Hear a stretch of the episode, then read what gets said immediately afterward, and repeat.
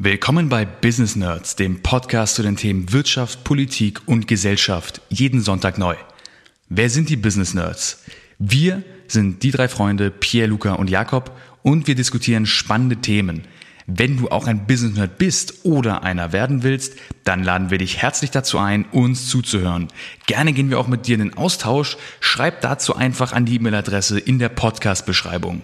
Los geht's!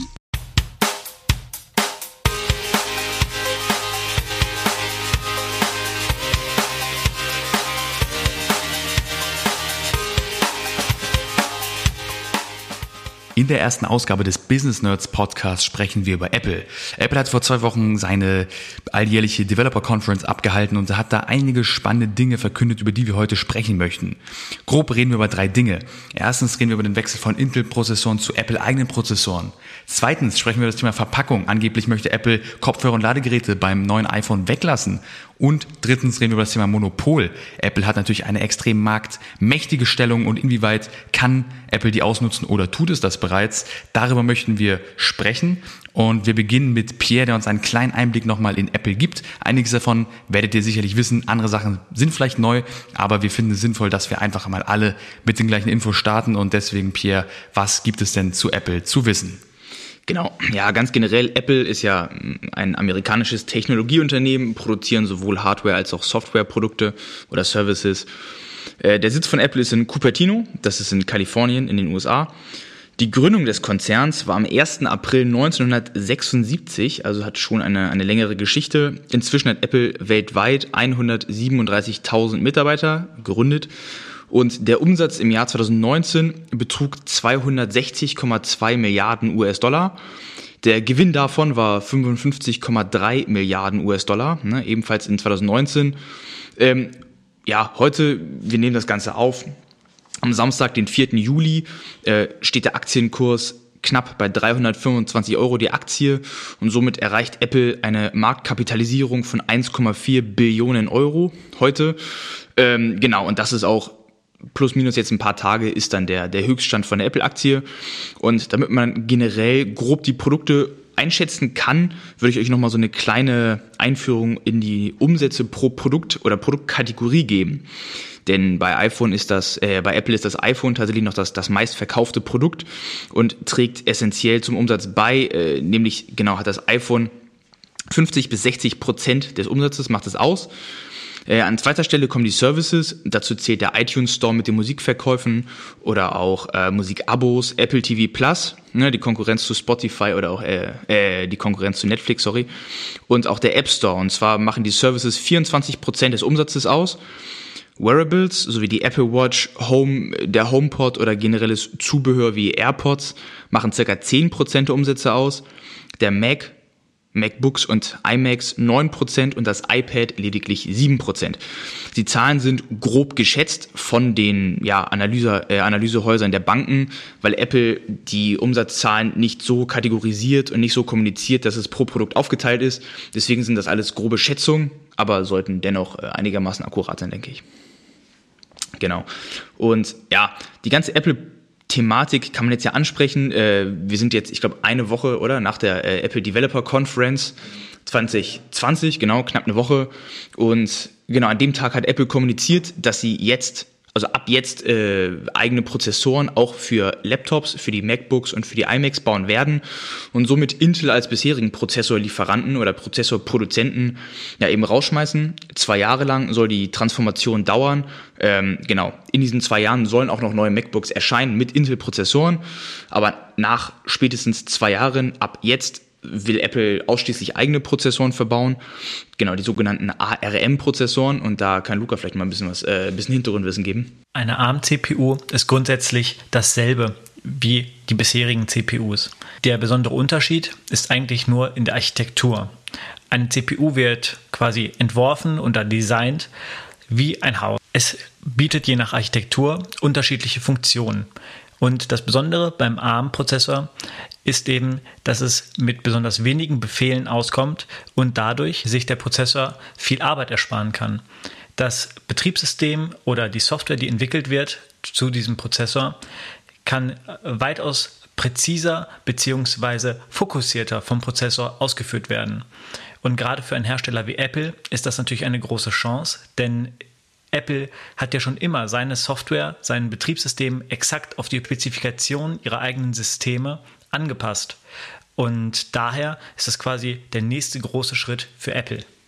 Denn jetzt macht Apple nicht nur ihre Computer, ihre Mainboards, sondern auch noch ihre CPU-Bestandteile, also die Mikroprozessoren und auch noch das dazugehörige Betriebssystem und im besten Fall auch noch die Programme. Ist auf jeden Fall eine mutige Entscheidung, weil ich meine, die Spekulation, dass Apple jetzt diesen Schritt wagt, war ja schon länger im Raum, aber dass es dann so schnell auch offiziell wird, hätte, glaube ich, keiner gedacht. Und gerade auch die Transformation innerhalb von zwei Jahren, die komplette Produktpalette von äh, Laptops und auch äh, Stand-PCs zu ändern, ist schon ein ambitioniertes Ziel.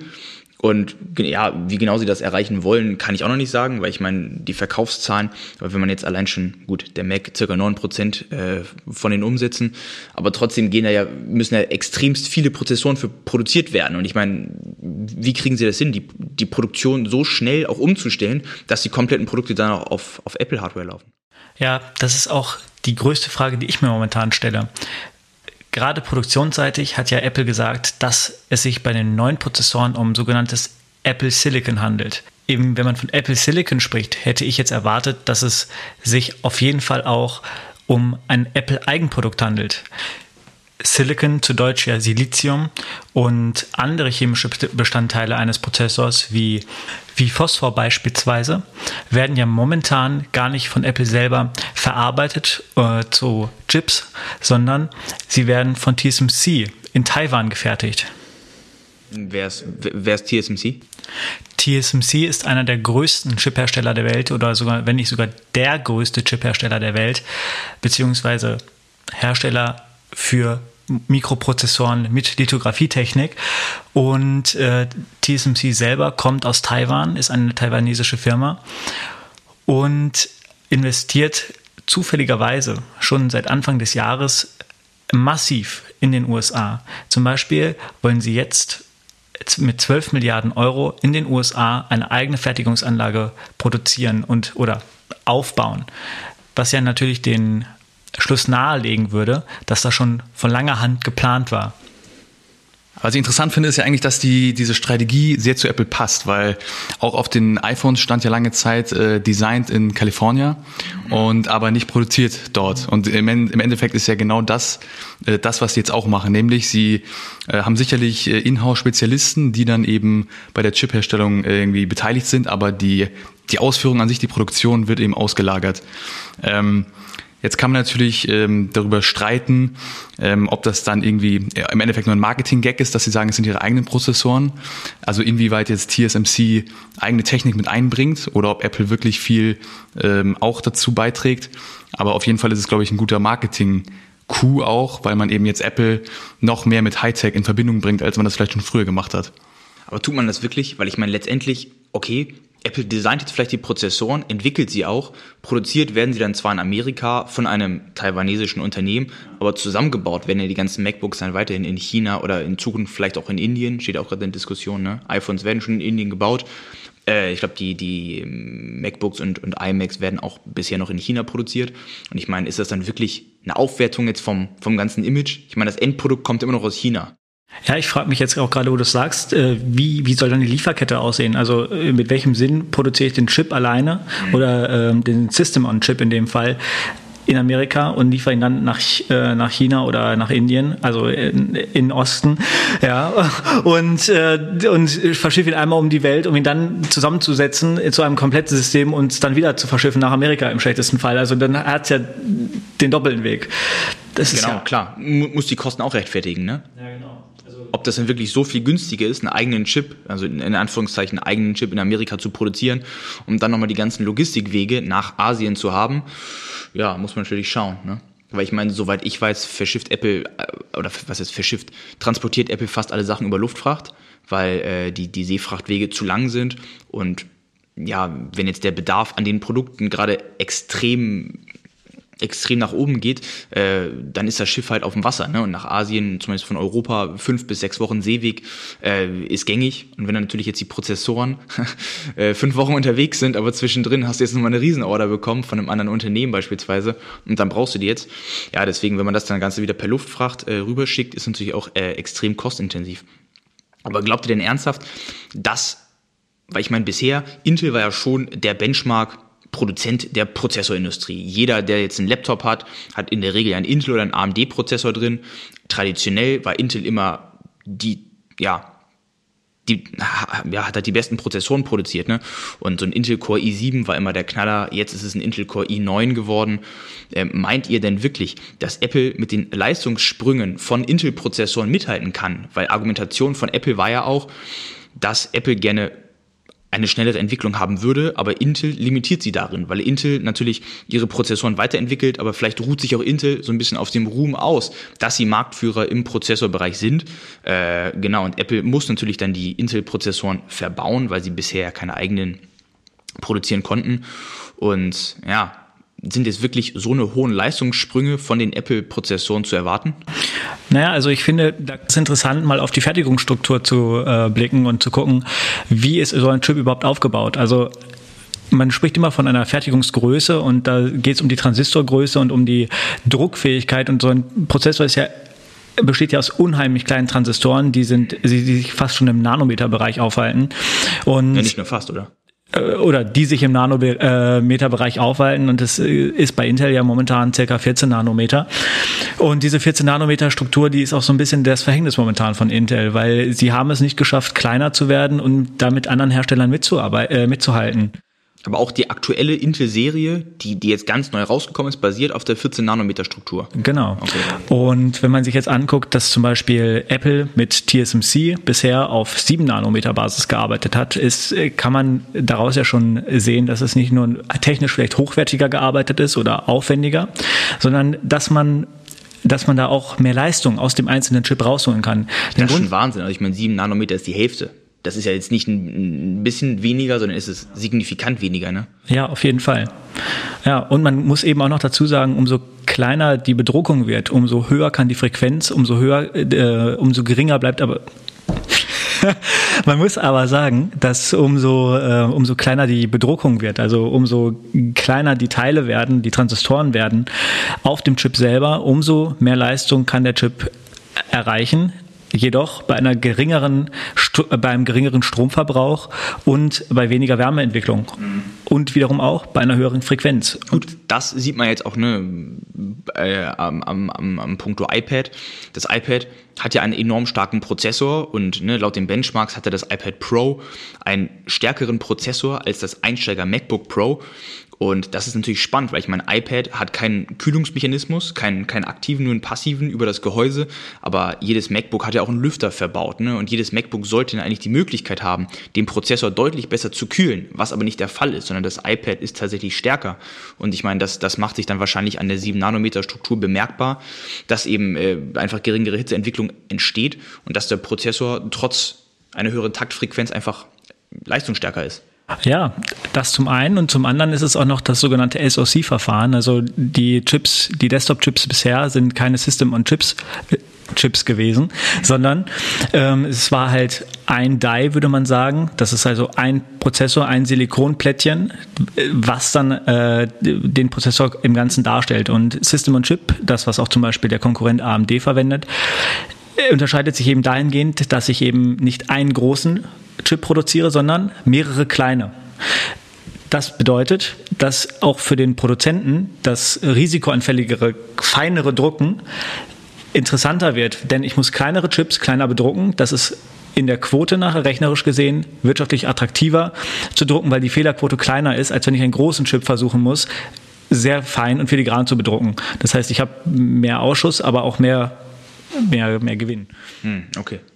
Aber warum kann TSMC das und Intel beispielsweise nicht? Also ich meine, Intel als Marktführer in dem Bereich sollten ja auch deutlich mehr finanzielle Ressourcen für die Produktentwicklung übrig haben oder zumindest ja äh, dafür ausgeben, um diesen Status des Marktführer auch zu behalten. Und warum kann das TSMC und Intel produziert sie eben noch in der Nano, äh, 14 Nanometer Struktur?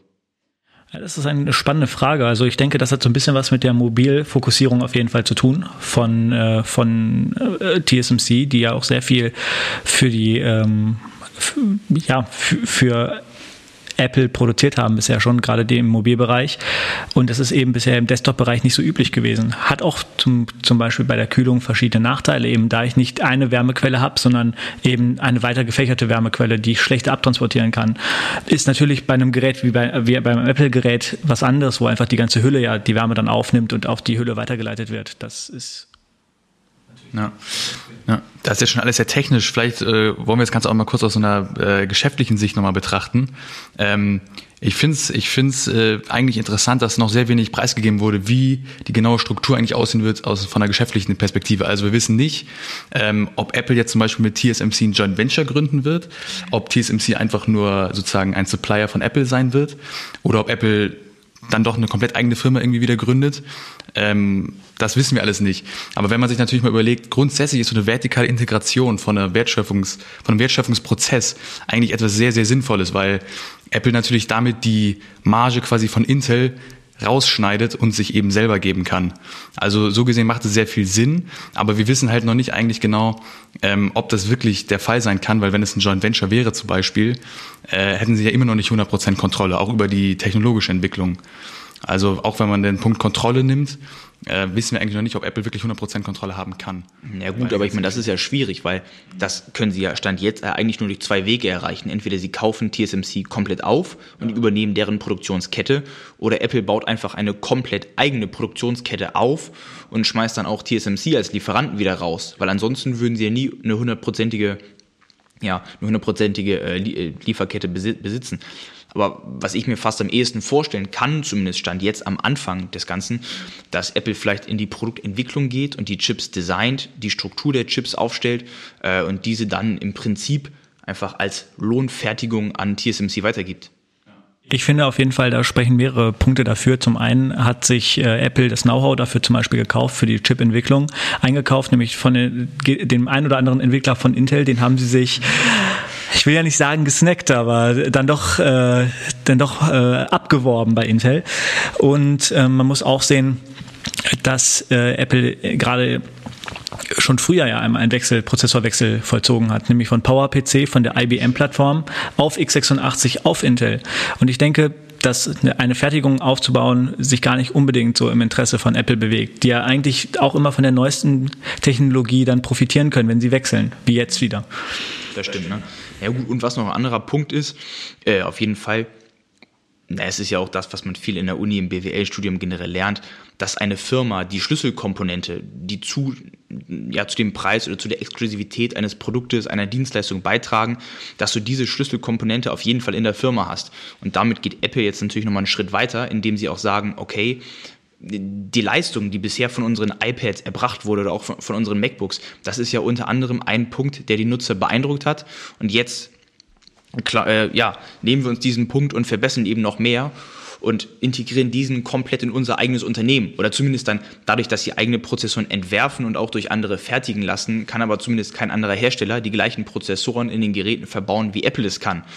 Und genau, dadurch geht Apple halt eben noch einen Schritt näher in die Richtung und zieht alle Key Components oder die, ja, die, die für den Erfolg eben verantwortlich sind, ziehen sie ins Unternehmen rein. Und das ist natürlich schon extrem spannend.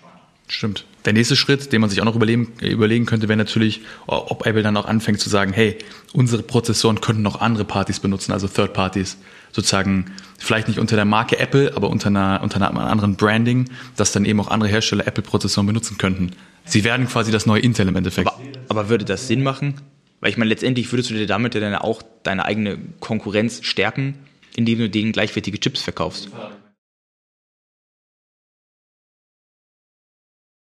Das stimmt, ne? Das stimmt.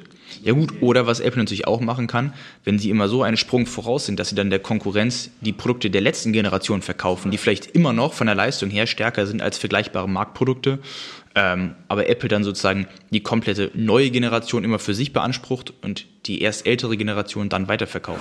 Äh, ich muss persönlich sagen, dass ich davon nicht ausgehen würde, denn ich äh, verstehe Apple schon ein, als eher exklusives Produkt und auch alle Apple-Produkte, glaube ich, zeichnen sich durch diese Exklusivität halt eben aus. Wenn ich ein Apple-Gerät habe, dann hat es kein anderer und vor allem kein anderer Hersteller kommt an die Apple-Komponenten dran. Es kann sich ja auch im Falle von Reparaturrechten und so weiter auch sehr negativ auswirken auf den Verbraucher. Also ja. nicht nur positiv zu betrachten. Auf, auf jeden Fall, ich glaube, aus einer Marketing-Branding-Sicht äh, wäre es nicht schlau, schlau, das zu tun. Aber wenn ich an die Zahlen denke, die Pierre von genannt hatte, dass Apple irgendwie mit 60 Prozent sich noch auf dem I, mit dem iPhone quasi, äh, also 60 Prozent der Umsätze vom iPhone kommen, dann sieht man ja, dass die sich halt wahrscheinlich diversifizieren möchten.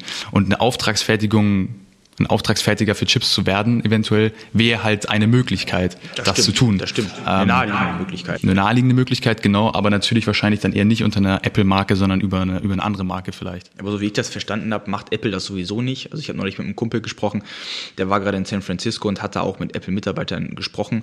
Äh, und der hatte mir erzählt, dass Apple ihre Einkaufsprozedur sowieso so getrennt hat, dass Apple mit ganz vielen Subunternehmen Produkte einkauft und du als Lieferant eigentlich gar nicht weißt, dass du das Produkt an Apple lieferst. Das kannst du vielleicht dann, kannst du eine Schlussfolgerung ziehen, weil die Mengen, die, ein, die eingekauften Mengen so enorm gigantisch hoch sind, dann kannst du vielleicht sagen, okay, die gehen wahrscheinlich in ein Apple-Produkt, aber Apple hat so viele Subfirmen, mit denen sie alle möglichen Produkte einkaufen. Subfirmen für Kamerasysteme, Subfirmen, äh, Subfirmen für Platinen, Subfirmen für Prozessoren, für Displaytechnik, für Audio etc. Und das ist schon spannend und ich denke dadurch, kann Apple das oder die, ja, die Struktur im Unternehmen besteht dann ja schon, um das vielleicht auch dann umzukehren und nicht nur Produkte einzukaufen, sondern auch ver äh, zu verkaufen. Ja. Also ich glaube, Tim Cook äh, ist ja ursprünglich ein Supply Chain Guy immer gewesen, hat die auch, glaube ich, bei Apple optimiert und effizienter gemacht. Und ey, ich, für, in meinem Gefühl war jetzt nie der Marketing Guy und der Markentyp. Dementsprechend ich glaube ganz ehrlich, wenn die Rechnung sich für Apple lohnen würde auf dem Papier, dann könnte ich mir schon vorstellen, dass einer wie Tim Cook es eher umsetzen würde als vielleicht ein anderer CEO. Gut, ich denke aber da hat dann wahrscheinlich kann Apple nicht so viel dazu sagen, sondern das ist dann die Sache der Gesellschafter oder nicht? Dass die Gesellschafter das dann wirklich verabschieden müssen. Weil ich glaube, ja, gut, die Gesellschafter bei Apple sind die, die Shareholder im Endeffekt der Aktie. Naja, ist es, aber Apple hat einen Streubesitz von, ich glaube, 99 Prozent, hatte ich vorhin gelesen, was ja gigantisch viel ist. Und deswegen musst du ja die, die Entscheidung musst du ja treffen können mit, der, mit, mit dem Einverständnis der, der, der Gesellschafter.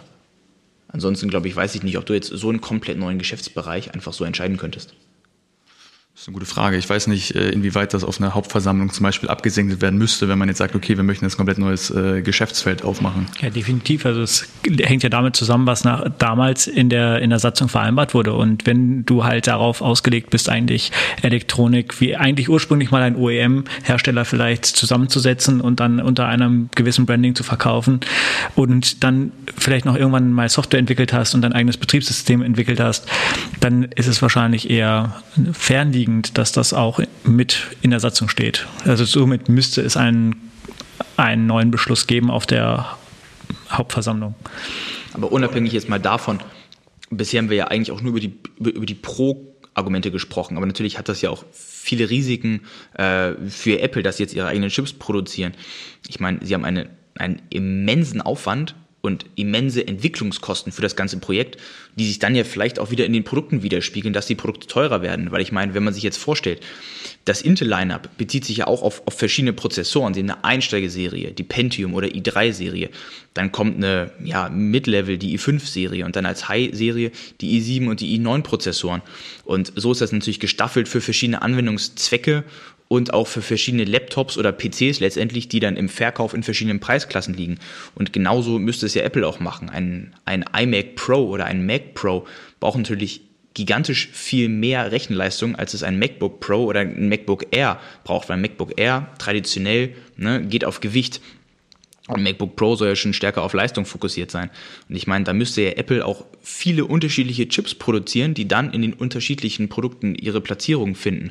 Und ich meine, das, das ist das kostentechnisch für ein Unternehmen. Gut, langfristig mag es vielleicht sinnvoll sein, aber also was ist langfristig? Wann rentiert sich sowas? Also ich, ich denke, dass sich Apple mit dem SoC, äh, mit der SoC-Idee und der SoC-Architektur eigentlich auch äh, da einen sehr großen Vorteil verschafft hat. Denn wenn ich den, mir den Chip angucke, habe ich ja so ein Basisgerüst, sage ich mal. Und je nachdem, was ich brauche, kann ich jetzt ja Hochleistungskerne, GPU-Kerne, also Grafikeinheiten hinzufügen ähm, und das eigentlich mehr oder weniger, sage ich jetzt mal, beliebig. Das ist natürlich auch eingeschränkt, diese Aussage. Also es ist ein bisschen ein modulares System. Genau, es ist ein modulares System und ich kann jetzt quasi den Chip ohne zusätzliche extra Grafikeinheiten oder Hochleistungskerne als Basiseinheit gut verkaufen und ich kann den gleichen Chip noch erweitern mit eben diesen in sieben Nanometern klein gedruckten Extrateilen und habe dann auf einmal eine viel hochperformantere CPU nachher.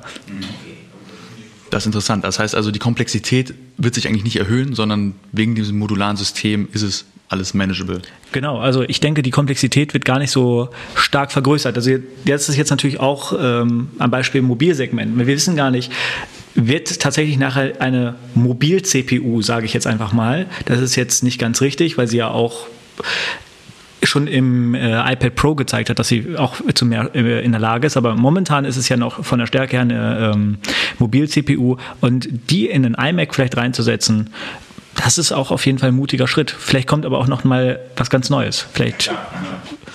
Ich glaube, ein Risiko, das ich auch noch sehe, ist natürlich, Du hast jetzt nicht mehr Intel an Bord, das heißt aber auch, du kannst Intel nicht mehr für irgendwas blamen, falls mal was schiefgehen sollte.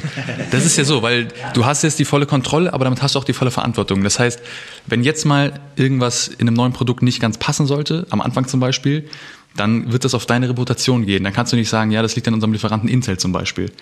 Ich finde, das ist schon nochmal ein Unterschied. Du aber hast haben damit das denn bisher schon mal gemacht? Nicht, dass ich wüsste, glaube ich. Ähm, aber es ist auf jeden Fall, es ist immer eine Option, dass man natürlich sagen kann, ja, das kommt ja nicht von uns. Ja, und das fällt halt jetzt komplett weg. Also ja, ich glaube, das ist nochmal so eine, Reputations, eine Reputationsgeschichte. Das stimmt, aber auf der anderen Seite ist ja Apple dann auch wiederum freier, weil was man bisher auch kennt bei den, bei den, bei den MacBook Präsentationen, ne, dann kommt Apple an und sagt, wir haben jetzt die neuesten Intel-Chip eingebaut und im Vergleich zum Vorjahr hat er eine Leistungssteigerung von, ne, Lüge und Schreibe, 20 Prozent beispielsweise.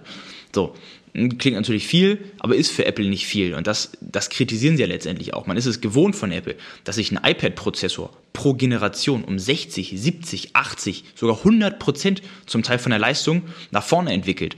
Und diesen Schritt können sie momentan mit Intel einfach nicht gehen. Und ich meine, auf der einen Seite natürlich, ne, stimme ich dir zu, ist es ein Risiko, was sie eingehen, aber auf der anderen Seite ist es vielleicht auch viel mehr eine Chance, weil sie in der Leistungsentfaltung nicht so limitiert sind, weil sie alles in-house produzieren und so nicht nicht auf so viele Drittanbieter setzen müssen.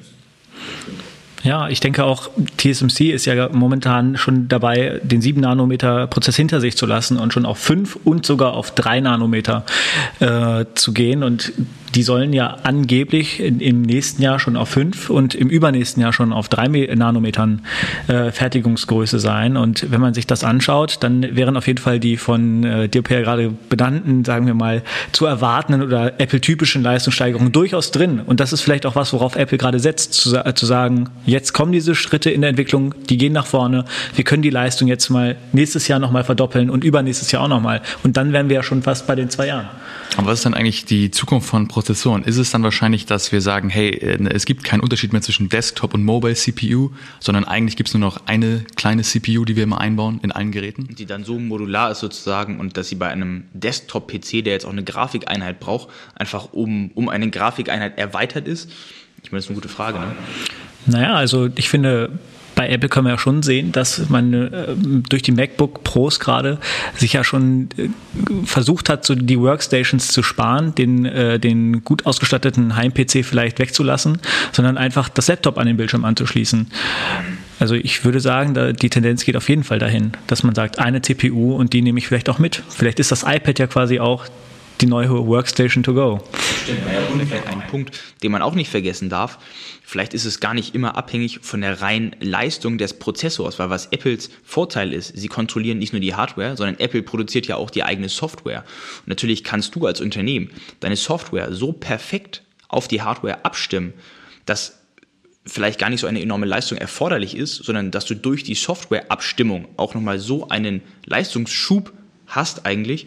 Ähm, und das könnte sich auch mal als Vorteil für Apple auswirken, den sie bisher nicht hatten. Weil Intel ja jetzt nicht nur für Apple produziert wurde, sondern Intel wurde generell für PC, Laptop-Hersteller produziert. Und ich meine, das ist ja auch nochmal ein großer Punkt, ne?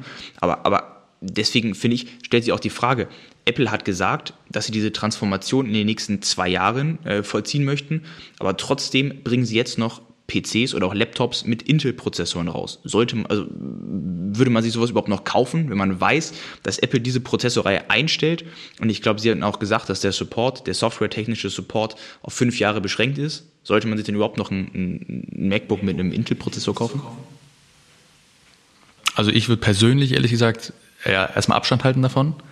Ich finde es aber interessant zu sehen, ob das die meisten Leute auch so sehen, weil ich finde, dann kann man davon ablesen, wie interessiert sind die Leute eigentlich wirklich an diesen ganzen technischen Aspekten oder ist es im Endeffekt auch egal. Also wir reden jetzt viel drüber, aber ich weiß nicht, ob der normale Apple-Customer das so mitbekommt oder nicht. Ich, also das, das ist jetzt eine, eine, Frage, das würde man an den Verkaufszahlen sehen. Ja, ich, ja, ich denke eigentlich, dass das könnte sich äh, noch, äh, noch nicht mal im klassischen Anwendungsbereich sogar äh, von dem typischen Apple Customer vielleicht, der äh, mit Logic oder mit Final Cut arbeitet, bestimmen, sondern gerade bei denen, die äh, auf eine Virtualisierungslösung über zum Beispiel Parallels sei jetzt mal genannt als, glaube ich, prominentes Beispiel oder was machst du mit Parallels? Oder eben auf Bootcamp setzen. Es geht eigentlich ja darum, dass ich ein Windows PC auf meinem Mac simuliere und das oder eben nochmal eine komplette Windows-Partition erstelle und dann darauf auch eben Zugriff auf Windows-Apps habe und auf Windows-Programme, die ich über macOS selber, über das Betriebssystem nicht halt abrufen könnte.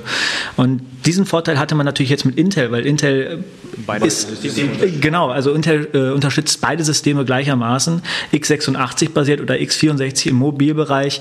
Das ist natürlich ähm, ist natürlich ein Riesenvorteil für den, sagen wir mal, für den Beschäftigten, der jetzt beide, beide Vorzüge haben möchte, der vielleicht zwei Programme hat, äh, die er arbeitstechnisch braucht und auf beiden Seiten arbeiten will. Und wenn ich dem das jetzt nehme, bin ich natürlich fixiert. Und ich muss, muss jetzt da eben sagen, okay, ich brauche jetzt das Windows-Programm, ich kann mir keinen Apple mehr kaufen. Diese Entscheidung musste ich bisher nicht fällen. Ich konnte mir einfach sagen, ich nehme einen gut ausgestatteten Mac, installiere Windows drauf und habe Vorzüge aus beiden Welten. Das stimmt. Na, gerade auch, weil viele Firmen legen sich ja auch MacBooks einfach nur wegen des Designaspektes zu. Also ich kenne wirklich viele Kollegen, jetzt nicht bei mir in der Firma, sondern die bei anderen Firmen arbeiten, die MacBooks als Laptops haben, aber auf denen ausschließlich Windows läuft weil die ganze Software des Unternehmens ist gar nicht für Mac ausgelegt, sondern die laufen wirklich dann, weiß ich nicht, Office-basiert oder auf, auf, auf, auf Servern, die in Windows integriert sind. Und die MacBooks sind wirklich nur der Designaspekt. Wenn sie dann beim Kunden sitzen und der MacBook aufklappen, macht halt einen anderen Eindruck. Also jetzt, ob es positiv oder negativ ist, ist jedem ja selbst überlassen. Aber es macht einfach einen anderen Eindruck, äh, als wenn du da jetzt natürlich dein, dein Lenovo oder Dell aufklappst. Ne?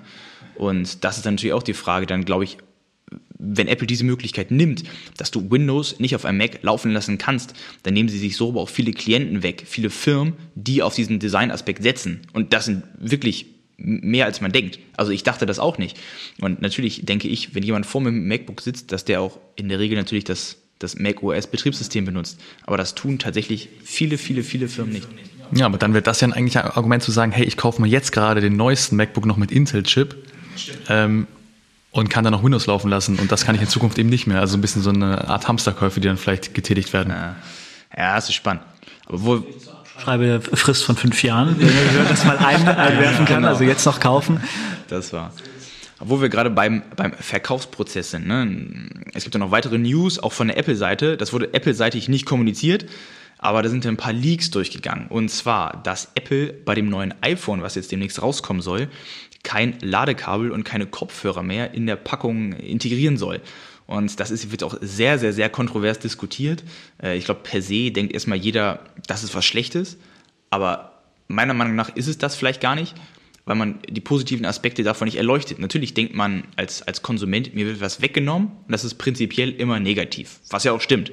Aber vielleicht kann man das ja auch rechtfertigen, ne? dass dann der Preis eines iPhones sinkt um beispielsweise den Anschaffungspreis des Ladekabels äh, und der Kopfhörer und somit das iPhone erschwinglicher für jeden Konsumenten wird. Weil in der Regel, mal unter uns, hat jeder iPhone-Aufladekabel zu Genüge zu Hause irgendwo rumliegen oder auch Apple-Kopfhörer, weil jeder hat mal früher den ersten iPod besessen, da waren Kopfhörer dabei. Dann kam das erste iPhone, da waren Kopfhörer dabei. Und von der Qualität verändern sich die Apple-Kopfhörer jetzt unabhängig von den AirPods nicht. Also ich meine, das sind ja immer die gleichen. Und ich weiß nicht, wie seht ihr das? Der Umweltaspekt ist natürlich ein ganz, ganz, ganz großer. Ich finde, das ist ein bisschen die Frage, inwieweit Apple tatsächlich die, sage ich mal, Einsparungen durch das Weglassen dieser Geräte dann auch an den Kunden weitergibt. Also vielleicht tun sie es am Anfang noch, weil da genau drauf geschaut wird bei der nächsten Generation der iPhones.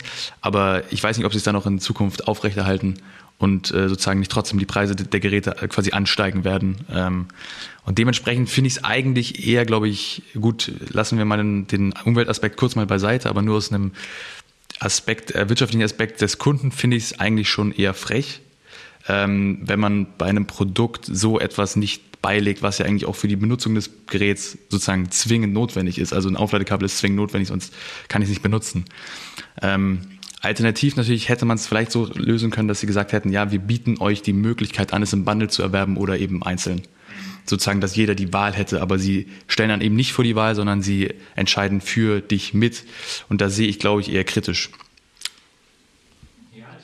denke, dass wenn man sich, äh, wenn man sich überlegt, ich habe ein Gerät erworben und das hat jetzt vielleicht seine 75% Akkuaufladung aus der Box. Das stecke, das richte ich mir jetzt ein und dann ist es jetzt vielleicht schon ladebedürftig und ähm, jetzt habe ich aber dummerweise vergessen, das Ladekabel dazu zu kaufen. Dann ist mein neues iPhone dann eventuell sogar aus und dann geht es auch, wenn ich kein passendes Ladegerät habe, auch erstmal nicht mehr an.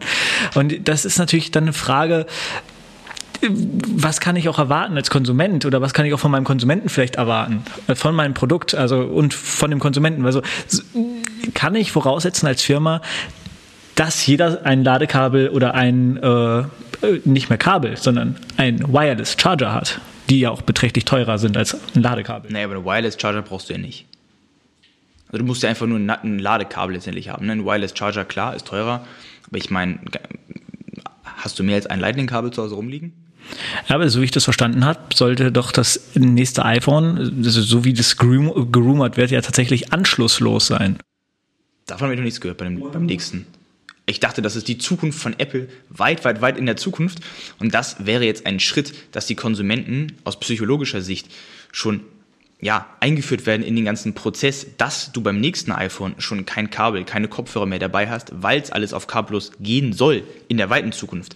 Aber ich glaube nicht, dass der Schritt jetzt so radikal ist, dass sie von einem iPhone kommen, was noch ein Lightning und nicht mal einen USB-C-Anschluss hat, ne, was ja der derzeitige Standard eigentlich ist bei allen Android Smartphones, bei allen Laptops, bei Kameras, Kopfhörern etc. Alles, was rauskommt, hat ja momentan diesen USB-C-Anschluss, weil das eben ein universeller Anschluss ist, der sowohl Strom übertragen kann, als auch Daten, Audio, Video, alles Mögliche. Und die Europäische Union hat eben bemerkelt, dass viel zu viel Elektroschrott produziert wird, dadurch, dass bisher jedes Gerät im Prinzip einen anderen Anschluss hatte. Ne, Apple setzt auf Lightning, die Laptops haben wieder was anderes, dann gibt es welche mit USB-C, dann gibt es noch, was weiß ich, Micro-USB, dann gibt es alte Kameras mit Batterien und hier und da. Und die Europäische Union drängt ja schon darauf, einen universellen Anschluss für alle möglichen Geräte zu haben. Oder drückt sich Apple einfach nur davor, indem sie sagen, wir wollen kein USB-C äh, in dem iPhone verbauen. Deswegen verkaufen wir das iPhone einfach ohne Kabel generell. also. Ja, kann aber auch keine Lösung eigentlich sein. Ja, nicht wirklich. Aber trotzdem, ich finde es ich find's halt sehr interessant. Ich, ich, ich glaube irgendwie, Apple hat so eine Marktmacht, dass egal wie man es sieht, es wird nicht viel irgendwie ändern am Konsumentenverhalten. Ich glaube nicht, ich glaube nicht, dass Leute jetzt aufhören werden, werden deswegen Apple-Produkte zu kaufen. Sie werden vielleicht sagen, ach, das ist irgendwie blöd, das ist irgendwie schon frech, aber sie werden trotzdem nicht ihr Konsumentenverhalten ändern. Genau, du regst dich drüber auf, aber im Endeffekt kaufst du es trotzdem. Entweder findest du es sogar gut oder du regst dich drüber auf, aber auf jeden Fall, glaube ich, wird es äh, keine Auswirkungen auf den Verkauf haben. Und ja, du willst ja auch das iPhone haben und nicht das Kabel. Ge genau, und ich glaube, das ist einfach, das zeigt halt, Apple hat so eine Stellung am Markt, dass sie sowas halt machen können. Sie setzen damit auch wieder einen gewissen Standard.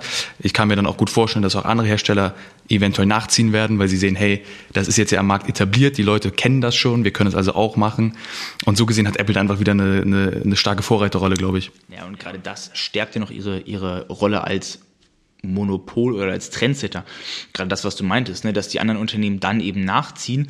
Und ich glaube, Apple hat da das beste Beispiel hinsichtlich der Preisgestaltung ihrer Produkte gesetzt. Was haben, was haben Handys, also Flaggschiffgeräte, was haben sie früher gekostet? Früher hatten, weiß nicht, damals für ein Samsung Galaxy S3, glaube ich, habe ich 500, 600 Euro neu bezahlt. Ne, und jetzt inzwischen kostet das top ausgestattete iPhone, kostet knapp 1500 Euro. Aber da ist Apple ja nicht der einzige, weil ich meine, Samsung zieht nach, Huawei zieht nach, viele andere, LG, Sony sind da ja auch nicht wirklich hinterher, sondern haben die Preise auch so dermaßen angezogen, obwohl ja eigentlich die Produktionskosten für das Gerät nicht so stark steigen. Und das finde ich halt sehr interessant, weil ich meine, egal was Apple tut, gefühlt zieht der Markt dann nach. Und Apple ist wirklich der Trendsetter. Und klar, ich meine, das meistverkaufte Gerät oder das meistverkaufte Handy der Welt ist, glaube ich, schon. Okay, das rausschneiden, das ist Quatsch, das ist wieder eine Behauptung, das stimmt nicht. Aber ja, ich meine, iPhone ist einfach ein Statussymbol, ne? Wenn du da den Preis anhebst oder das Zubehör komplett weglässt, weil du dem Kunden vielleicht auch signalisieren möchtest, du bezahlst für das iPhone und du bezahlst nicht für das iPhone-Paket mit Aufladekabel und Kopfhörern, sondern du gibst dein Geld aus und kaufst ein iPhone. Hat natürlich, glaube ich, schon nochmal eine andere Wertigkeit, ne? unterbewusst. Natürlich findet es jeder irgendwie scheiße, dass dann der, das, ja, das Zubehör nicht dabei ist, aber, aber trotzdem ist das halt schon mal ein Statement, was Apple setzt. Ja, und es erhöht natürlich auch äh, in einer Verpackung ohne Ladekabel die Transportkapazitäten. Also das heißt mehr, mehr iPhones in pro Fuhre. ja, das, das stimmt, ne? auch den Profit. Dann kommt das iPhone bei dem Briefumschlag bei dir an, weil es so dünn ist. die Verpackung, ja. So, kommen wir nochmal zur Monopolstellung, zu dem Thema. Genau, und zwar Apple steht ja auch bei vielen in der Kritik, dadurch, dass sie sowohl Hardware als auch Software technisch sich immer mehr und mehr in eine Monopolstellung äh, reinsteigern. Sie produzieren Hardware, hatten wir vorhin schon angesprochen, Software ebenfalls und die Services werden eben auch von Apple kreiert. Zu Services zählen Sachen wie beispielsweise Apple Music, also der größte Spotify-Konkurrent, äh, Apple TV Plus, der größte Netflix oder einer der größten Netflix-Konkurrenten. Ähm, der App Store ist ja ein sogenannter Service und genau, das alles wird ja auch von Apple bereitgestellt und gehostet. Und da liegt auch genau das Problem, dass Apple immer unabhängiger von Drittproduzenten wird. Nehmen wir mal das Beispiel App Store. Du kannst dir aus dem App Store nur Apps runterladen, wenn du ein Apple-Gerät besitzt. So. Und das ist schon mal das erste Problem. Natürlich kann man das Ganze auch umdrehen und hast du ein Apple-Gerät, kannst du dir nirgendwo anders etwas runterladen, außer im App Store. Und gerade das ist die Problematik, dass jede App, die runtergeladen wird, muss durch die Finger von Apple gehen, durch eine Prüfung, bevor sie dann im App Store hochgeladen wird und auf allen iPhone-Geräten oder auf allen iOS-Geräten runtergeladen werden kann. Und Apple erhebt nämlich eine Umsatzbeteiligung von 30 Prozent alle im App Store verkauften Objekte, ob es jetzt Apps oder In-App-Käufe sind. Ne? Also wenn man sich jetzt im, im, im Spiel einen Zusatzinhalt kaufen kann für 5 Euro, dann gehen davon 30 Prozent nochmal an Apple. Oder wenn die App generell schon 99 Cent kostet, gehen davon auch 30 Prozent an Apple. Außerdem kannst du als Entwickler nur eine App im App Store hochladen, wenn du einen Entwickler-Account hast und der kostet auch nochmal 90 Euro im Jahr. Also macht Apple durch die ganzen Services schon ziemlich viel Kohle. Ne? Die Services, hatten wir vorhin noch kurz erwähnt, tragen zu circa 24 Prozent zum Umsatz bei. Und im Endeffekt hat Apple damit mit dem App Store einen Marktplatz, der komplett von Apple überwacht wird. Und kein anderes Unternehmen kann in diesem Markt konkurrieren. Natürlich gibt es auf Android-Handys dann Konkurrenz, aber hast du ein Apple-Handy, gibt es keine Konkurrenz zu Apple und es wird in Zukunft höchstwahrscheinlich auch keine Konkurrenz geben. Genau. Und das ist genau das Problem. Und äh, da gab es ein paar Beispiele in der Geschichte, ja, wo Apple extrem in der Kritik stand. Genau. Ähm, ich glaube, generell ist mal äh, festzuhalten, dass es ja immer schon Apples Strategie war, ähm, ihr Ökosystem geschlossen zu halten, mit der Begründung, damit können wir eine einfache User Experience bereitstellen für den, für den Benutzer, ähm, ist es einfacher und, und sicherer. Also ich glaube, das war immer sozusagen äh, Apples ähm, Philosophie im Vergleich zu anderen Herstellern ist natürlich schön, alles unter diesem Sicherheitsmantel. Natürlich, natürlich. Das ist aber ein, ein großes Argument, was die jetzt auch in der letzten äh, Developer Conference ganz groß gespielt haben, das Thema. Also das ist äh, ja ein, ein großes Thema für sie. Ähm, ich glaube, so gesehen, für einen für einen App-Hersteller oder für einen App-Developer ist der App Store Fluch und Segen zugleich. Du kannst äh, mit relativ wenig Aufwand, mit einem kleinen Team, super viel Leute erreichen, super viel Umsatz machen. Ähm, so gesehen, das ist schon ziemlich cool. Aber sobald du etwas anbietest, was Apple auch anbietet, zum Beispiel Musik, Streaming, dann glaube ich, hört der Spaß auch schon wieder auf. Weil, zum Beispiel jetzt ein Beispiel von Spotify, das haben wir 2019 gesehen, ähm, Spotify wirft ähm, Apple seit 2019 öffentlich vor, ähm, ihre eigenen ihr eigenen Musikservice, also Apple Music, gegenüber Spotify zu bevorzugen und damit eben gegen äh, den Wettbewerb zu verzerren. Äh, das wurde der EU-Kommission vorgelegt und die hat jetzt sogar dieses Jahr eine offizielle oder eine formale Untersuchung eingeleitet gegen diese äh, oder was diese Praktiken angeht von Apple. Und ähm, damit zeigt man, oder damit, ich glaube, damit sieht man halt, dass sobald man etwas anbietet, was Apple auch anbieten will, hat man eben nicht mehr dieses gleiche Level Playing Field, sondern man hat ein ganz klares Gefälle, weil Apple eben ein Gatekeeper ist, der ähm, die Plattform bestimmen kann, und damit eben auch Sachen machen kann, wie deine Updates äh, nicht zulassen, äh, Push-Notifications von dir nicht zulassen, aber von sich selber zulassen und so ganz banale Dinge, aber die einen großen Einfluss haben auf das Nutzerverhalten. Und ähm, ja, damit glaube ich, kann man schon durchaus sagen, dass Apple hier eine Marktstellung hat, was ja erstmal nicht ein Problem ist, aber sie nutzen, sie nutzen die Marktstellung eben dann doch teilweise unfair aus. Und das, glaube ich, kann man schon durchaus kritisieren. Was man an dieser Stelle kurz einwerfen sollte, ist, es geht natürlich darum, dass Apple das machen könnte, nicht, dass Apple das tatsächlich tut. Ja, das ist der Vorwurf an Apple. Ja, das genau, ist der genau, Vorwurf, genau, der Apple gemacht wird. Also der Vorwurf wird hier nicht von uns unterstützt oder irgendwie. ähm, irgendwie, äh, wir behaupten nicht, dass das so ist. Es ist äh, lediglich das, was wir, glaube ich. Das ist der Vorwurf und ich glaube, diese Untersuchung der Kommission, der EU-Kommission, äh, ist ja noch im Gange und dementsprechend haben wir da noch kein finales Urteil. Aber, gibt es denn schon Zwischenergebnisse? Ähm, ich glaube ehrlich gesagt nicht. Ich glaube aber auch, dass Apple den Druck langsam spürt und sich in manchen Dingen anscheinend schon bewegt. Also ähm, zum Beispiel habe ich gelesen, dass sie jetzt erlauben, dass Siri auch mit Spotify funktioniert, zum Beispiel, was anscheinend da vorher irgendwie ähm, eingeschränkt war. Aber ist das dann jetzt ein Einzelfall von Spotify? Weil ich meine, mit Netflix hättest du ja theoretisch das gleiche Problem. Du kannst ja auch dein Netflix oder dein, was weiß ich, Amazon Prime-Abo vielleicht über die App abschließen, was ja dann ein, ein In-App-Kauf äh, Kauf wäre. Und somit würdest du dann ja auch 30 Prozent als, als, als, als Host an Apple wieder abdrücken müssen. Ne? Also ich meine, wundert mich, dass es da jetzt noch keine Sammelklage in dem Sinne gibt, die dann gegen Apple vor Gericht ist. Aber ich meine, wie ist das denn aus, aus rechtlicher Sicht? Hat Spotify tatsächlich Chancen, diesen, diese Streitigkeit jetzt eben zu gewinnen? Naja, also aus kartellrechtlicher Sicht ist es ja so, dass man immer äh, zunächst mal den Markt finden muss. Man muss erstmal einen Markt finden und den ausmachen, juristisch gesehen. Und dieser Marktbegriff ist äh, gerade durch die letzte GWB-Novelle in Deutschland ähm, nochmal verschärft worden und man bildet den Markt möglichst seit neuem immer klein, gerade in Bezug auf digitale Dinge. Das heißt, der Store ist ein eigens für sich abgeschlossener Markt. Man kann jetzt nicht sagen, es gibt ja noch den Google Play Store, sondern eben auf Apple-Geräten, genau wie du es auch schon eingangs gesagt hattest, ähm, ist der Markt eben der Apple Store. Genau, Punkt genau, aus Ende. Weil es ja nicht Produkt- oder herstellerübergreifend ist. Genau, und genau wie ihr es auch schon quasi gesagt habt, da wie Spotify das, äh, das auch äh, momentan bei, zur bei der EU vorgetragen hat, ist es eben so, ich habe ein Konkurrenzprodukt zum einem Apple-Service und ich bezahle jetzt aber an den Konkurrenten 30 Prozent meiner Umsätze einfach pauschal. Das ist natürlich etwas, wo man sagen kann. Ja gut, aber ganz kurz, da ja. muss man differenzieren. 30 Prozent der Umsätze, die über die App Store-Verkäufe ne, laufen. Also ich meine, du kannst ja auch dein Abo über die Spotify-Website etc. abschließen. Ne, das ist davon getrennt zu betrachten. Genau, aber ich bin schon der Meinung, dass Apple dagegen auch äh, vorgeht. Ich weiß nicht, ob sie es direkt oder irgendwie indirekt tun, aber natürlich ist das auch was, was Apple eigentlich eher unterbinden möchte, dass du deine, dass du deine Nutzer quasi aus der App heraus auf eine Webseite lotst, dann den Kauf da machst und dann wieder zurück in die App bringst. Ähm, aber natürlich könntest du es so umgehen, die 30 Ja, genau. Und ähm, wenn man eben nochmal zum kartellrechtlichen Missbrauch kommt, dann liegt er eben dann vor, wenn eine missbräuchliche Ausnutzung einer marktbeherrschenden Stellung durch ein oder mehrere Unternehmen gegeben ist. Und das ist natürlich verboten. Und das ist eben aber nicht nur die Frage bei Apple, würde ich sagen, also nicht nur spezifisch bei Apple, sondern auch bei Google, wenn man sich den Google Play Store anguckt. Genau. Das ist also quasi so eine Art übliches Geschäftsmodell für die Giganten, die dann sagen, naja, also wenn ihr bei Android oder bei iOS eben unterwegs seid, dann benutzt ihr auch unseren Store, wobei es natürlich bei Android, muss man sagen, noch andere Möglichkeiten gibt, Apps zu installieren als über den, äh, äh, genau.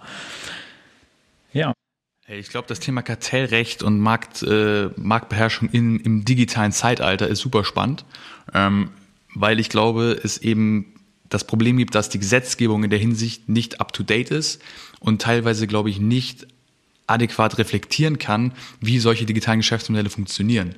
Also ich glaube, äh, zu, zu wissen, dass diese äh, Kartellrechtsgeschichten alle sozusagen seit der Zeit der Industrialisierung entstanden sind, Aber sozusagen heutzutage sind wir in einem ganz anderen Marktumfeld.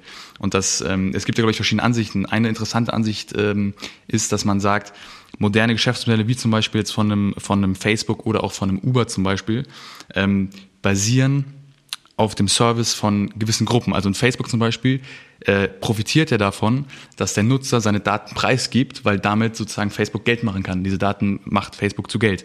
Genauso bei Uber. Uber profitiert von seinen Fahrern oder ein ähm, Airbnb profitiert von seinen, von den Leuten, die ihre Wohnung zur Verfügung stellen. Ein ganz interessanter Vergleich zum Beispiel in, ähm, irgendwie eine Hotelkette Hilton hat extrem viele Angestellte und wenn du das vergleichst mit einem Airbnb, hat Airbnb sehr wenig Angestellte. Also der Umsatz pro sozusagen angestellter Airbnb-Mitarbeiter ist wesentlich höher als bei irgendeiner Hotelkette. Und das liegt Genau, und das liegt natürlich daran, weil die Wertschöpfung an sich wird ausgelagert auf die Leute, die ihre Wohnung zur Verfügung stellen. Die Wertschöpfung bei Uber wird ausgelagert auf den Uber-Fahrer. Und die Wertschöpfung bei Facebook liegt eigentlich beim Nutzer, der die Daten von sich preisgibt. Das heißt, eine mögliche Idee, wie man diese Sachen löst, wäre, löst, ist, dass man sagt, ähm, zum Beispiel in Facebook würde an den, der, die, der den Wert erbringt, zahlen. Also zum Beispiel ein Facebook zahlt an dich, dass du deine privaten Daten preisgibst. Ja, und damit sozusagen wird das ausgeglichen. Ich würde sagen, in einem Beispiel von einem App Store wäre die Idee dann, dass eine Apple zum Beispiel den ähm, Apps an sich auch was zahlen muss, weil sozusagen sie nehmen zwar von denen was, aber sozusagen, sie können ja nur was von denen nehmen, weil sie existieren. Das heißt, sie, die Apps an sich im App Store kreieren ja einen Wert für Apple. Und das müssten sie eigentlich mehr honorieren. Das wäre vielleicht eine Idee für eine Gesetzgebung, die sozusagen in die Zeit passt. Aber wie willst du das machen? Weil letztendlich dann müsste Apple ja an die App-Entwickler etwas zahlen. Was wäre ein Minusgeschäft für Apple? Dann könnte Apple auch einfach sagen, okay, wir stellen den App Store ein. Jetzt eine ganz ganz äh, flapsig gesagt, äh, dann müssen sie keine Zahlung mehr leisten. Also sollte das Ganze dann nicht vielleicht auf Nullgeschäft rausgehen, dass Apple keine Gebühren dafür erhebt, dass du im App Store etwas hochladen darfst, aber dafür muss auch der Entwickler dann von den Verkaufspreisen keine Gebühr an Apple abführen, weil ja Apple von den Entwicklern profitiert und die Entwickler profitieren von der Struktur und von, von dem Marktplatz App Store, der von Apple überhaupt entwickelt und ins Leben gerufen wurde. Ne? Ja, ist eine gute Frage. Ich meine, im Endeffekt, äh, ich glaube nicht, dass es auf ein Nullsummenspiel rauskommen kann, weil Apple natürlich Kosten einfach hat mit der Bereitstellung der Server etc. Ich glaube, das ist eine Sache, die müssen ja auch die App-Developer quasi honorieren. Aber sicherlich könnte ja vielleicht eine Idee sein, dass man beides gegeneinander rechnet und im Endeffekt kommt man dann auf eine Gebühr, die weniger 30 Prozent ist. Also vielleicht, weiß ich nicht, 10 Prozent, 5 Prozent. Und ich glaube, damit wäre denen ja auch schon geholfen. Ja, es ist, finde ich, auch interessant. Also beide Vorschläge finde ich interessant.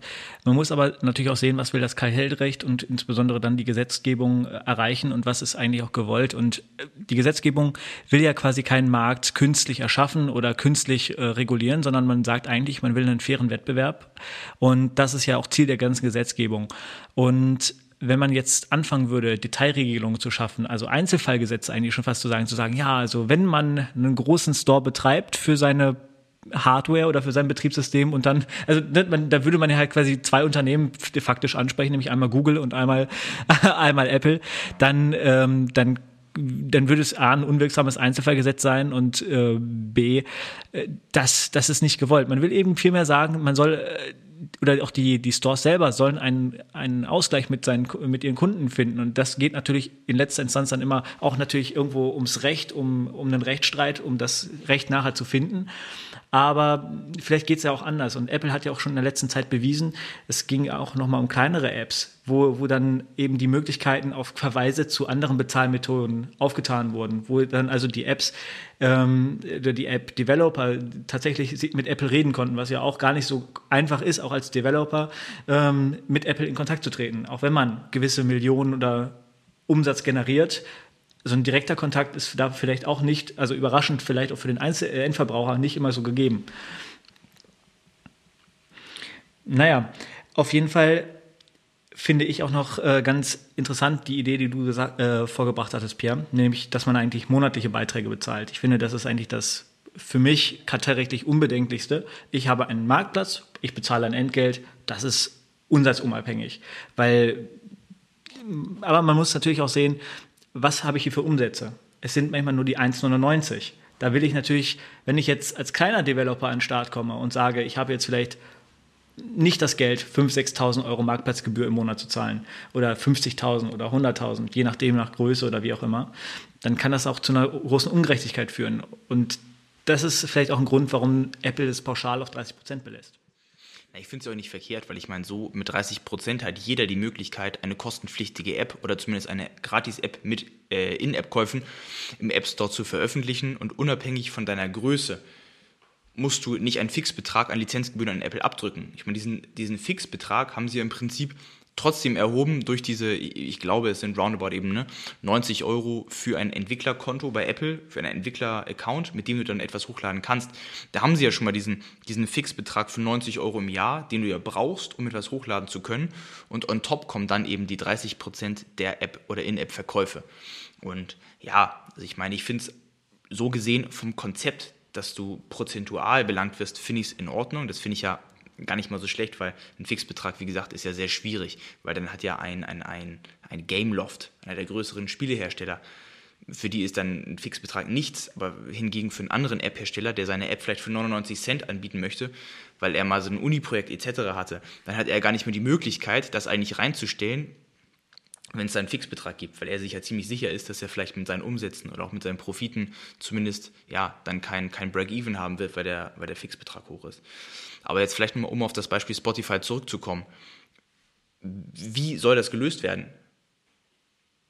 Soll Spotify dann tatsächlich keine Abführung mehr an Apple zahlen müssen? Weil ich meine, dann ist es ja auch wieder schwierig, weil dann müsstest du es ja auch theoretisch auf alle anderen Konkurrenten in verschiedenen anderen Geschäftsbereichen, wie vorhin auch schon erwähnt, Netflix, musst du das dann ja übertragen, weil die stehen ja genau hinter dem gleichen Problem. Vielleicht hat sich von denen jetzt gerichtlich noch keiner beschwert, aber trotzdem sind sie ja in der gleichen Situation.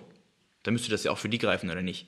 Aber vielleicht kann man das rechtlich gesehen dann auch als, als Vergleich nutzen, dass Spotify da eben schon Ergebnisse erzielen konnte, ne, wenn das der Fall ist in der Zukunft. Und dass andere Firmen das dann vielleicht einfacher haben, äh, dann die gleichen Regelungen für sich ergattern zu können, wie Spotify das jetzt auch tut. Das ist so ein bisschen, glaube ich, Konzertpolitik von Apple oder auch von Google dann, ähm, die das entscheiden wird. Ich will da nicht das Orakel spielen, weil ich glaube, das kann ich noch nicht ab, abschätzen. Ich denke, man wird vielleicht einen, niedrigen, einen niedrigeren Prozentsatz ansetzen.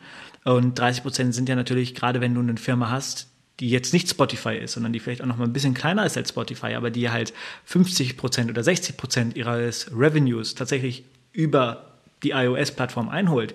Und 60 Prozent dieses Revenues werden jetzt irgendwann mal mit einer Apple-Steuer von 30 Prozent belegt und im schlechtesten Fall die anderen 30 oder 40 Prozent, wie auch immer gerade noch die Rechnung war, nochmal mit 30 Prozent von Google. Dann hat man ja dann hat man ja de facto nochmal eine 30 Prozent Unkosten mehr für Marktplätze diverser Art, einfach nur damit man überhaupt an die Kunden rankommt.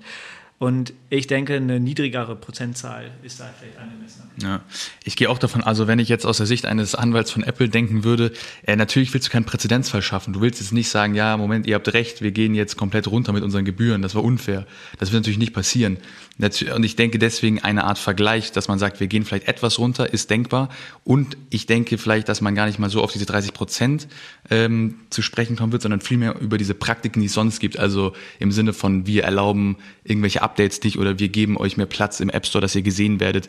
Wir geben euch mehr Freiheiten, dass ihr auch in iOS integriert sein dürft und solche Sachen, dass ihr mehr Visibility habt. Ich glaube, es geht auch mehr um diese Praktiken, äh, was das einfach angeht. Also dass Apple sozusagen die anderen Apps mehr noch äh, mehr Freiheiten lässt, im Betriebssystem eine Rolle zu spielen, als es das im Moment tut.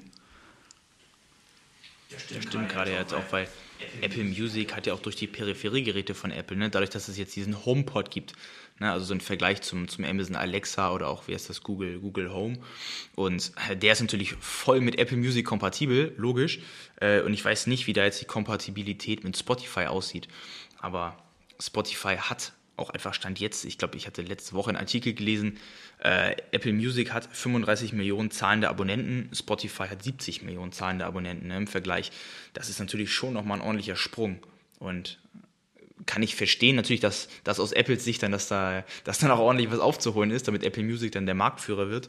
Aber trotzdem ist es ja durch solche Praktiken, die denen jetzt vorgeworfen werden, nicht zu rechtfertigen. Ne? Aber das ist eben genau das Problem, dass ein Unternehmen so viel kontrolliert, dass sie Hardware, Software, Marktplätze etc. und das wird jetzt ja auch durch dann die Produktion der eigenen Prozessoren, um das mal abzuschließen, vielleicht auch, wird das ja immer komplexer das Ganze, weil mehr und mehr Software- und Hardware-Teile von Apple kommen, bis das Ökosystem vielleicht in zehn Jahren nur noch aus 100% Apple besteht. Und das ist ja wirklich die Gefahr, dass dann eben Dritthersteller oder auch Drittproduzenten, App-Produzenten, Service-Dienstleister etc. so aus diesem Ökosystem rausgedrängt werden. Das ist natürlich ein kritischer Punkt. Also ich glaube, das stimmt auf jeden Fall und das, das Recht muss einfach sich updaten auf die jetzige Zeit und muss eben Schritt halten mit dieser Entwicklung. Ich glaube, das, das tut es aktuell noch nicht, aber ich denke, das wird in Zukunft passieren. Ähm, ich glaube aber auch, eine Sache darf man nicht vergessen. Ich glaube, das Gesetz darf nie so werden, dass eben solche Sachen äh, wie jetzt ein Apple App Store äh, zu sehr bestraft wird. Weil ich glaube, das ist ja auch das, was das Gesetz gerade nicht will. Man, wir wollen ja eigentlich nicht Innovation irgendwie bestrafen, weil man muss sich aber überlegen, warum ist Apple denn gar da, wo sie gerade sind, oder ein Facebook oder wer auch immer, ein Google. Die sind gerade da, weil sie in den meisten Fällen einfach eine überlegene technische Leistung und Lösung dem Kunden anbieten, oftmals zu einem sehr günstigen Preis. Na klar, damit das ermöglichen die auch anderen genau, auf diesen Zug aufzuspringen. Genau, sozusagen, sie haben, sie haben da eigentlich eine gute Sache geschaffen und das soll man eben nicht bestrafen. Nur, man muss, wie du es auch gesagt hast, dafür sorgen, dass irgendwie die Balance wieder mehr stimmt und eben dritte Parteien mehr davon profitieren können, als sie es im Moment tun. Ich glaube, so ein bisschen eine Balance muss hergestellt werden, aber eine Bestrafung darf es halt nicht sein. Das stimmt, stimmt. Weil der Konsument profitiert ja immer noch von beiden Seiten. Und ich glaube, der Konsument würde bei einer Streitigkeit würde immer darunter leiden, weil er braucht sowohl den App Store Ne? Aber natürlich braucht dann der Konsument aber auch genauso die dritte oder die, die App von dem Dritthersteller. Und ohne die beiden entsteht für den Konsumenten gar nichts. Ne? Und ich glaube auch deswegen ist das, das ist eine schwierige Situation. Ja, ich finde, finde aber auch nochmal einen Gedankengang ganz interessant. Auch äh, vielleicht nochmal, dass ihr auch über die Überlegungen oder, oder nochmal äh, mit mir darüber nachdenken mögt. Ähm, was wäre jetzt, wenn Apple Chips produziert mit Hardware-Ressourcen, von denen natürlich auch nur Apple weiß, dass sie da sind. Und sagen wir jetzt mal eine Apple-App, sagen, nennen wir, würden wir sie jetzt mal eine Musik-App von Apple nennen, ja, ah, würde jetzt doch ja. diese, diese Hardware-Spezifikation natürlich maßgeschneidert zugreifen, zugreifen können. Dass die App von der Performance einfach besser ist als alle anderen. Genau, jetzt klingt die App besser, beispielsweise. Ohne dass das jetzt so dem, dem einfachen Laien ersichtlich ist. Das wäre natürlich was, was A, schwer zu kontrollieren ist und natürlich äh, vielleicht ein anderer Weg ist, zu sagen, bei, der einen, bei dem einen Weg zu sagen, irgendwo, ja gut, da gehen wir vielleicht dann runter oder mit den Margen oder wie auch immer. Aber wir. Also ich, ich glaube, ähm, auf jeden Fall, das ist ja quasi irgendwie Sinn dieser Strategie, selber Chips zu bauen, dass man das eben so miteinander kombinieren und abstimmen kann, die Software mit der Hardware. Ich glaube aber, nach meinem Verständnis wäre es irgendwie ein Missbrauch der Marktstellung, wenn sie das nur für sich zulassen würden, sondern sie müssten trotzdem auch anderen Anbietern die Möglichkeit geben, sich eben mit ihrer Software so gut in dem in der Hardware irgendwie aufzustellen, dass sie auch gut laufen. Also genau da sehe ich gerade das Problem, ja. weil wie willst du es kontrollieren? Das Apple-System ist nur für Apple einsichtig. Kein anderer kann in den Code reingucken. Das ist nicht Open Source, das Ganze. Das ist proprietär. Und, Genau, genau, genau. Und dann müsstest du es ja erstmal erreichen, dass du den Code so analysieren darfst, um diese Vorwürfe, wenn sie dann bestehen sollten, ne, äh, um die tatsächlich festzustellen. Und ich glaube, die Wahrscheinlichkeit, dass sowas passiert, das ist, das ist fast unmöglich, weil Apple natürlich alles und alles und alles tun wird, um keinen anderen in den eigenen Code oder in die eigene Software reingucken äh, zu lassen. Und natürlich wäre das echt krass, wenn, wenn Apple tatsächlich die eigenen Apps besser auf die Hardware abstimmen würde, als es andere Parteien machen könnten. Und somit beispielsweise die, wenn Apple jetzt eigene Spiele produzieren würde und die Spiele würden einfach doppelt so flüssig laufen oder hätten eine doppelt so hohe Framerate wie jetzt andere Spiele aus dem App Store und die Grafik ist einfach beeindruckender, weil Apple auf andere Hardware-Komponente zugreifen kann, als jetzt ein, ein regulärer Entwickler. Das wäre natürlich Betrug, ne? Also das, das, das wäre natürlich aber, jetzt nur halt auch um das Gegenargument anzustoßen, zu sagen, naja, ich bin jetzt ein verdammt guter Entwickler von Software und Hardware und wieso darf ich jetzt das nicht zu meinem Vorteil ausnutzen? Ich finde, das ist auch, auch eine Argumentationsmöglichkeit, die ich gar nicht so abwegig finde. Und ich finde auch eigentlich die Idee zu sagen, gut, ich biete eben Produkte, die für meine Hardware perfekt maßgeschneidert sind an, also Softwareprodukte in dem Fall. Das finde ich eigentlich auch, ist, hört sich das für euch verwerflich an? Naja, ich finde, Apple macht es ja zum Teil schon ein bisschen, wenn man sich jetzt mal die, das, das Schnittprogramm Final Cut anguckt oder auch, wer ist das Musikprogramm? Äh, Logic, genau. Die sind, das sind Programme, die sind von Apple entwickelt worden, laufen nur auf Apple-Produkten und laufen auch, kann man ja schon so sagen, deutlich besser als jetzt Konkurrenzprodukte auf Apple-Produkten. Und deswegen kaufen sich auch viele Leute dann einen starken iMac oder ein starkes MacBook, um dann die volle Power von äh, Logic oder auch von Final Cut eben dann zu nutzen. Und ich meine, das ist ja fast schon so ein bisschen Beispiel. Dadurch, dass die Software besser optimiert ist, läuft sie besser und der Konsument hat einen, hat einen Vorteil. wenn er es nutzt. Ist es nicht auch so bei, bei, bei Microsoft Office, was einfach besser auf Windows läuft als auf Mac OS? Ich denke schon. Also es ist, ich denke, es ist, ein, es ist der gleiche Fall. Also auf jeden Fall. Das denke ich wird auch. das Ganze schon praktiziert heutzutage, ne? Vielleicht, weiß ich nicht, also ich dem, über den Punkt habe ich tatsächlich noch nie drüber nachgedacht. Also, ne, finde ich echt ein cooler Einwand. Ähm, aber ich kann mir schon vorstellen, dass dann in der Zukunft, dass diese Situationen immer häufiger auftreten Ja. werden. Ich meine, eine Lösungsidee, über die man sicherlich sehr gut streiten kann, wäre, dass man sagt, okay, wir verstehen, dass der Code nicht öffentlich gemacht werden wird, weil das einfach ein Eigentum ist, was nicht, äh, genau, was nicht veröffentlicht werden darf. Aber wie wäre es denn, wenn wir eine Behörde gründen, die eben sozusagen Codes dieser großen Konzerne quasi sich anschaut und überwacht? Na, im Endeffekt ist es wie eine Finanzaufsichtsbehörde, nur eben im digitalen Zeitalter, dass man sagt, wir haben eine Codeaufsichtsbehörde. Und wir schauen sozusagen, hat euer, ist in eurem Code irgendwas drin, was andere wirklich benachteiligt? Klar, aber, aber wie willst du es realistisch gesehen umsetzen? Weil ich meine, auch ne, wenn wir es jetzt mal mit einer Finanzaufsicht gleichziehen, jedes Land hat eine eigene Finanzaufsicht. In Deutschland ist es die BaFin. Ne? Die auch immer gute Arbeit leistet. genau, die, die, auch zum Thema Wirecard extrem gute Arbeit leistet. nee, aber letztendlich, wenn jetzt die amerikanische, wie nennt man sie dann, Technik-Software-Aufsicht, ich meine, die profitiert ja auch, oder die ganze amerikanische Wirtschaft profitiert ja davon, wenn Apple, Microsoft etc., wenn sie alle einen enormen Wachstumsschub haben. Und das Problem dabei ist auch, glaube ich, die ganzen Tech-Konzerne, die kommen ja einfach alle aus entweder USA oder aus China. Und die anderen Länder, wie jetzt auch Deutschland oder Europa, spielen ja eigentlich kaum eine, eine, eine, eine Rolle in diesem, in diesem ganzen Geschäftsbereich. Und ich weiß nicht, ob da eine Aufsicht tatsächlich sinnvoll wäre, weil die natürlich auch immer das Interesse hat, dass die eigene Wirtschaft so gut performt, wie es nur geht. Und auch im Vergleich zu anderen Wirtschaften. Ne? Und würde eine amerikanische Aufsicht die Tech-Konzerne wirklich regulieren? Das ist halt das Problem dabei. Das stimmt, das ist, ist eine große Frage. Ich glaube, in der aktuellen politischen Situation in den USA und China wird das eher nicht passieren, weil da gerade äh, ja, Regierungen an der Macht sind, die eben ganz klar sozusagen ihr eigenes Land nach vorne bringen wollen und nicht dazu bereit sind, es irgendwie sozusagen zu compromisen oder irgendwelche äh, Kontrollinstanzen noch hinzuzufügen, ist glaube ich auch. Aber vielleicht ist es trotzdem halt eine Überlegung wert, wie man dieses Problem lösen kann. Also ich meine, gerade in den USA gibt es äh, aktuell die Diskussion von Präsidentschaftskandidaten, äh, dass gesagt wird, hey, wir müssen diese Konzerne aufspalten, die sind zu groß. Und natürlich gibt es auf der anderen Seite auch wieder die Leute, die sagen, hey, Moment, warum wollen wir eigentlich unsere eigene Wirtschaft gerade hier irgendwie anfangen zu zerlegen? Das macht für uns als Land eigentlich gar keinen Sinn. Das ist eine Diskussion, ja.